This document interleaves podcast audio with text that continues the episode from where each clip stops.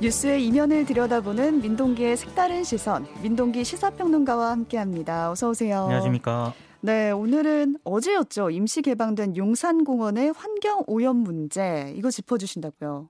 열흘간 하루 2,500명만 갈 수 있다고 하거든요. 네. 원래 한 지난 120년 동안 일반인은 들어갈 수가 없었던 그런 구역입니다. 한 세기 동안은 그렇습니다. 못 봤던.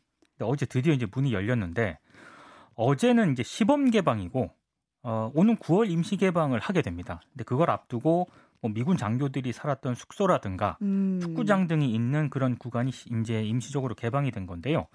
아, 주택가, 병원, 학, 약국, 뭐 학교까지 미군들이 생활했던 흔적들이 고스란히 남아 있었더라고요. 네. 기자들이 기자들에게 이제 사전에 공개를 해서 그 기사 등을 좀 봤는데 음, 무척 넓은 그런 면적이었습니다. 네, 저도 보니까 굉장히 이국적이고 그렇습니다. 사진을 찍을 만한 데가 많더라고요. 그렇습니다. 근데 문제는 말씀하신 것처럼 환경 오염 논란을 비롯해 가지고요. 말들이 참 많아요. 그래서 음. 오늘은 이 얘기를 좀 해보겠습니다. 네, 한번 가보고 싶긴 한데 이게 환경 오염 때문에 뭐 독성 물질이 나온다 이런 얘기가 있어서 가도 되나 싶은데 얼마나 오염됐다는 건가요? 이게 환경부가 한국환경공단에 의뢰해서 작성한 보고서가 있거든요. 네. 이게 지난해 8월 11일 한미가 공동으로 현장 방문 조사를 했고 그 뒤에 현장 조사를 거쳐서 작성한 그런 보고서입니다. 이 보고서를 이수진 그 더불어민주당 의원 두 명인데요. 여기서 이수진 의원은 비례대표 의원을 말하는 겁니다. 어, 이수진 의원이 에, 이걸 입수를 했고 이걸 또 한겨레가 분석을 했거든요. 음. 그랬더니 전체 면적 66.1% 가운데 토양 오염 우려 기준을 초과한 것으로 전체 면적 가운데 66.1%가 토양 오, 오염 우려 기준을 초과한 것으로 나타났, 나타났습니다. 네, 절반 이상이 그런 기준을 오버해서 기준을 초과해서 오염이 됐다는 거네요. 66%면은 굉장히 많이 오염이 됐다는 그런 네. 얘기고요. 특히 이 지역이 어느 어느 곳이냐? 대통령 집무실 남쪽에 펼쳐진 구역이고요. 이곳에서는 대통령 집무실을 볼 수 있고 야구장을 비롯해 가지고 녹지대, 뭐 미군 기지 병원과 건물들이 늘어서 있기 때문에 음. 사실상 이번 시범 개방의 핵심으로 꼽히는 그런 곳입니다. 아, 이곳 외에도요. 상대적으로 잘 관리된 것으로 여겨진 뭐 용산 미군 병원이라든가 그 주변 지역의 토양도 뭐 바람 위험성이 있거나 유해한 화학 물질로 오염이 된 것으로 나타났습니다. 네. 그러니까 한미가 공동으로 작성한 보고서라고 하면 뭔가 신빙성이 굉장히 클 것 같은데 믿어도 되는 거 아닌가요? 그렇죠. 그래서 제가 저도 좀 위- 어, 이게 이런 개방을 해도 괜찮은 건가 이런 생각이 좀 들었는데요. 네. 환경 단체들도 좀 비슷한 생각인 것 같더라고요. 오염 정화 작업도 제대로 되지 않았고 음. 오염원에 대한 정밀 조사도 없이 개방을 서두르는 것은 좀 위험하다 이렇게 지적을 하고 있고 특히 이 공원으로 개방하는 모든 구역에서 오염이 확인이 됐기 때문에 9월에 임시적으로 개방을 할 때까지는 뭐 토양과 지하수의 오염 원인이라든가 확산 양상에 대한 정밀 조사를 먼저 해야 되고 그런 다음에 오염 정화 조처를 하고 나서 공원을 조성을 해서 개방을 하는 게 아무래도 순서 아니겠느냐 이렇게 지적을 하고 있는데요. 저는 고개를 이쪽 부분에 끄덕끄덕 할 수밖에 없더라고요. 네. 그럼에도 불구하고 지금 개방이 시범 개방이 되는 건데 정부의 입장은 뭔가요? 정부는 이제 일주일에 세 차례 2시간 방문 빈도로 위해성 평가를 해봤는데 산책로를 조성하고 인조잔디로 포장을 이렇게 하는 방식으로 토양과 인체 접촉을 차단을 하면은 큰 문제 없다 이렇게 얘기를 하고 있습니다. 아, 인조 잔디로 기존의 땅을 덮는다. 그렇습니다. 그러니까 땅을 덮으니까 시범 개방을 해도 오염이 된 곳이라 하더라도 괜찮다 이런 논리인데요.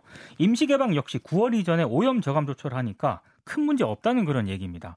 근데 저는 이걸 상식적으로 생각을 해봤을 때 이해가 안 가는 대목들이 몇 가지 좀 많았습니다. 이해가 안 되는 대목 어떤 대목인가요? 그러니까 정부의 설명대로라면은 2시간 이상 머무를 경우에는 건강에 해로울 수도 있다는 그런 얘기 아니겠습니까? 네. 이 2시간 이하는 괜찮고 2시간 이상은 그럼 해로울 수 있다. 그럼 이 2시간이라는 기준은 도대체 어떤 기준에 가지고 이렇게 마련을 한 것인가? 그러니까 타이머를 맞추고 들어가야 되나? 네. 두 시간이 넘으면은 정말 큰일 나는 건가? 이 기준에 대해서 정부가 좀 구체적인 설명을 해줘야 될 것 같고요. 네. 그리고 환경단체라든가 일부 전문가들에 따르면은 니켈 같은 휘발성 유해 물질은요 잔디로 덮는다 하더라도 얼마든지 그 유해 물질이 빠져나올 수 있다고 합니다. 음. 그러니까 인조 잔디로 덮는다고 해서 인체에 유해하지 않다. 이렇게 이제 보장을 할 수는 없다는 그런 얘기인데요. 특히 공기 속 오염 물질이 호흡기로 들어올 수도 있거든요. 이런 상황이라면은 어린이라든가 기저질환자들이 만약에 용산공원에 가게 되면은 어느 정도의 영향을 받을 수도 있다는 그런 얘기인데요. 음. 실제 인천 부평 미군 기지 같은 경우에는 2년 정도 정화 작업을 했고요. 춘천 기지는 3년 넘게 정화 작업을 했습니다. 심하게 오염된 흙은 덮을 게 아니라 아예 걷어내야 한다는 게 환경단체들의 주장인데 정부는 계속해서 별 문제 없다 이렇게 음. 얘기를 하고 있고 특히 오염도가 높은 지역은 이번에 관람 동선에서 제외했다 이렇게 입장을 밝히고 있고요. 그리고 관람 시간 2시간으로 제한한 이유에 대해서는 그건 오염도 때문에 그런 게 아니라 편의시설 이용도 등을 고려해서 결정한 것이다. 이렇게 아. 얘기를 하고 있습니다. 이용 시간이 너무 길어지면은 사람이 붐비니까 그냥 두 그렇죠. 시간으로 제한을 둔 거다. 네, 오염도 때문에 그런 게 음. 아니다라는 얘기를 강조하고 있습니다. 근데 아무래도 공원이다 보니까 어른이고 아이고 가족들이 함께 방문하게 될 텐데 오염 물질을 뭐 덮는 정도로 괜찮을까요? 저는 솔직히 좀 걱정이 됩니다. 왜냐하면 지난해 12월 국토교통부가 용산공원 정비구역 종합기본계획 번- 변경 계획이라는 걸 마련을 했거든요. 근데 여기 보면은 용산공원 개원은 미군이 용산 기지를 반환한 뒤에 7년째 하는 것으로 되어 있습니다. 7년 동안 정화 작업을 한다는 거네요. 그러니까 설계 보완이라든가 문화재 발굴, 오염 정화를 하는데 3년 정도 예상을 했고요. 음. 그리고 완공까지 이제 7년이 걸린다는 그런 얘기인데, 근데 윤석열 정부가 들어서고 대통령 집무실을 용산으로 옮기지 않았습니까? 네. 그 뒤부터 이제 속도전을 하듯이 개방을 밀어붙이고 있는 그런 상황인데요. 일단 원래는 정부가 7년 이상 소요가 될 것으로 예상을 하지 않았습니까? 그런데 갑자기 어제부터 이제 용산공원을 시범 개방을 했는데 별 문제 없다라고 얘기를 하고 있거든요. 네. 그러니까 저 같은 시민 입장에서는 이 간격이 너무 크잖아요. 그렇죠. 7년과 지금 얼마 만에 된 거죠? 갑자기 된 거기 네. 때문에 그래서 좀 더 구체적인 설명도 좀 필요해 보이고요. 정보 공개라든가 추가 조사도 좀 필요해 보이는데 정부가 이 문제에 대해서는 제대로 설명을 하지 않고 있습니다.